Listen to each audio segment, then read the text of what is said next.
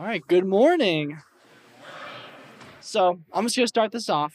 Halloween was my least favorite holiday growing up. And I know that's shocking. I'm thankful the kids are gone because the easiest way to sell a holiday to a child is free candy, like loads and loads of it. But I knew better. Unlike the stories of Jesus' birth on Christmas and the pilgrims coming to America on Thanksgiving, Halloween never had a moral didactic for my young brain that I truly found compelling. Now, in hindsight, most of what I learned about Thanksgiving got deconstructed once I got to high school, and Christmas did not survive either after college. Um, but Halloween still seemed to lack a spirit that uh, the rest of the didn't set the day apart from the rest of the calendar year. In much the same way that I was dismissive of Halloween, I, I have a real aversion to the apocalyptic texts in our tradition. Uh, and when I say apocalypse, I think most of us have this shared popular understanding of the stories in the Bible that talk about the end of the world and all the crazy shenanigans that accompany God's salvation of the righteous and punishment of the wicked. Stories about dragons, archangels, devils, and all the good Halloween costumes basically come from these stories. When I was younger, I was afraid of reading apocalyptic stories because I was afraid they'd be true. Like, everything I heard about the rapture in church sounded pretty horrible, and I didn't want any part of it. So I mostly shied away from those stories. And now that I'm older, I still have an aversion to the apocalyptic genre, but for different reasons. Many of the visions just feel kind of corny to me.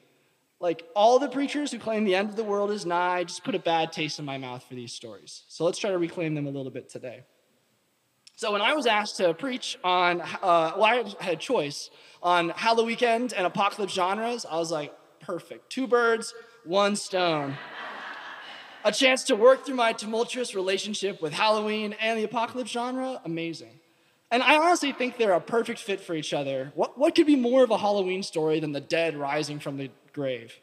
So, Daniel 12, which is the text that Vince read for us, is the first attestation of the resurrection of the dead that we have in the Bible. And that can be surprising because Daniel comes toward the end of the, the Old Testament, which I'll refer to as the Hebrew Bible. It, it comes towards the end. And for most of Christian history, we, we tend to think a lot about resurrection from the dead. But for most of the Hebrew Bible, the, the authors don't really talk about death. They, they kind of just focus on the here and now. They had this vision of the afterlife that was basically a shadow version of this life, kind of like in Stranger Things, the upside down. Um, and they called it Sheol. So life after death was just this shadowy existence without much of the highs or lows that came with life. Daniel's take, presented in this story, is decidedly out of step with the tradition from which he comes from. And I want to know why. So, to get more technical into the book, uh, the book of Daniel is actually really interesting as a text because it's written in two languages. It's Aramaic and Hebrew, uh, which is nerdy. You don't need to know anything about that, but it's, it's cool. Uh, and the first part of the book, which is the part that's written in Aramaic, is the stories you're probably familiar with Daniel in the lion's den, Shadrach, Meshach, and Abednego, um, all the stories that are immortalized in history through the groundbreaking television series VeggieTales. Um, and it's from these stories which I derive most of my theology as a child. And that was basically all I thought Daniel was about. Oh, Daniel survives the lion's den. That's great. That's, it wasn't until I was much older that I opened the book to discover that the latter half of Daniel reads like a Pink Floyd music video. I mean, in chapter seven, a leopard pops out of the sea with four heads and an even scarier monster then scares it away that has 10 horns. And one of the horns has human eyes and begins to speak arrogantly. Like, what? And these visions last five chapters and make up the Hebrew section of the text. Each of the visions is a different explanation of the future being revealed to Daniel, who, as we see in the text, and as I would be, is just stunned and confused. Um, and now here's where most interpreters, I think, get this book and Apocalypse is wrong. You don't have to worry, like I did when I was nine, about finding the ten horned beast in some foreign nation, some world leader, some corporation that has some weird logo. Because scholars have a pretty good guess about what this monster is referring to, and he's been dead 2,000 years. Uh, based on the dating of the Hebrew in the text in comparison with other sources, most scholars assume that the text is talking about Jewish persecution at the hands of Antiochus IV Epiphanes. Don't worry about remembering the name, this baddie Antiochus. And from 175 to 176 uh, to 165 BCE, this guy Antiochus ruled over Israel with an iron fist. And if you're interested in learning more about his story, I refer you to another holiday called Hanukkah. And uh, first and second Maccabees detail the resistance and triumph of the Jewish people over Antiochus's rule. But behind the story of Hanukkah and our story in Daniel was real loss of life. Freedom was not free, and success was not guaranteed. Unlike the earlier stories in Daniel where the lions don't bite, where the fire doesn't burn, resistance was met with real painful ends. Daniel's depiction of the time of distress, such as not happened from the beginning of nations, was not speaking about some distant future. It was speaking about his contemporary experience of oppression by the, at the hands of Antiochus. Which brings me to the question why the resurrection story? Why would a group of people who've not really thought about life after death all of a sudden write in a belief about resurrection that seems contradictory to their past? A positive reading would say that the writers imagined that God would never forsake them, even if suffering was all around them. So God eventually would right this wrong, even if it's in the future.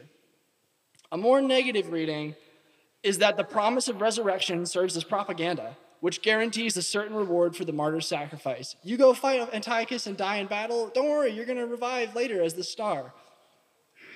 And this negative reading struck me particular in my work as a military chaplain, uh, candidate in the Army Reserves.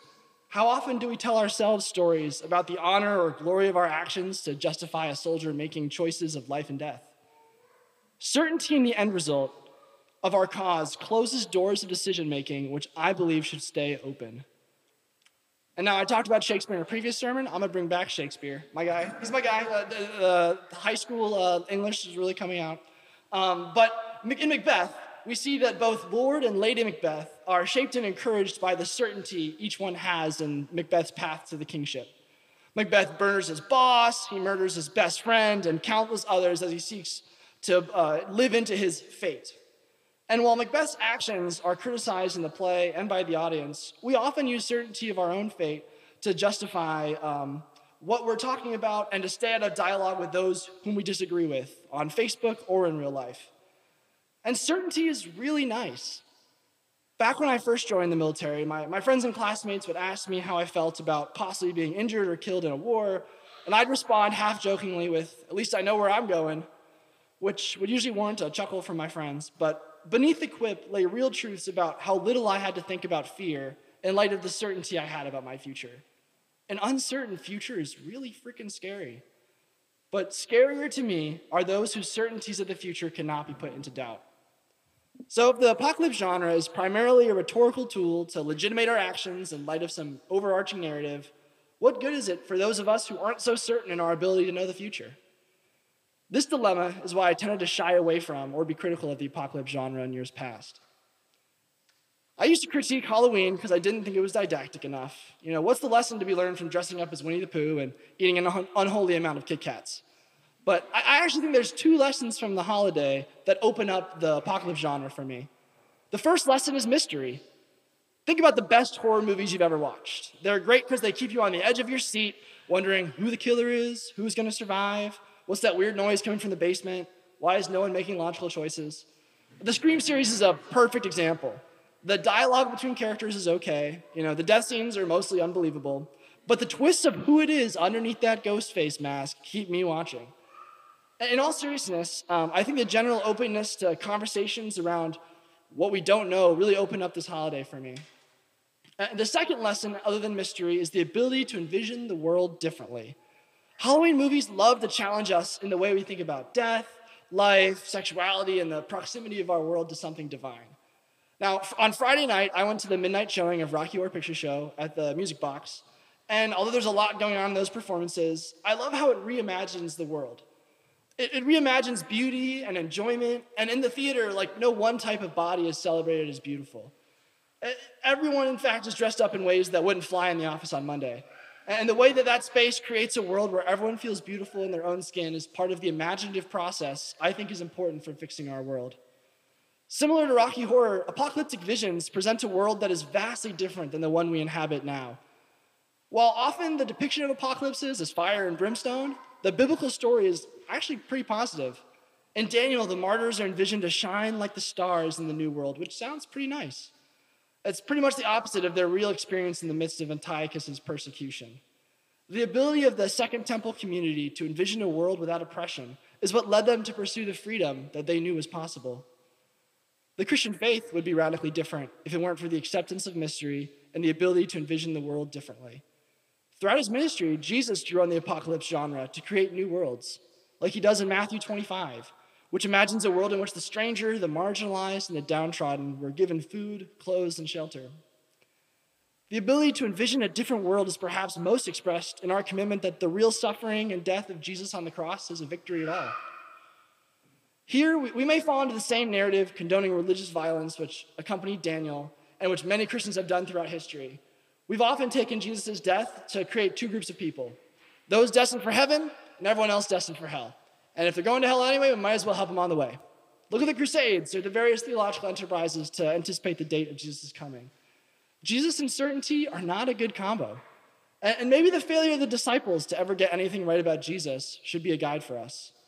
I think it's the humility of mystery paired with the hope of a reimagined world that let us truly live into the significance of the table set before us. The success of the church was not certain, just as the success of the Maccabees against their oppressors was not certain either. It took real people making hard choices, sacrificing for one another, giving freely, and organizing to continue the early church. Just as it takes real work here to collect 140 coats, feed LGBTQ youth at the crib, show up Tuesday nights for a Bible study, or volunteer to go to Biloxi for a full week. It's scary to believe that success is not certain. Spiraling violence in Israel and Gaza, the ecological issues facing us every season, our political leadership, they scare me a lot.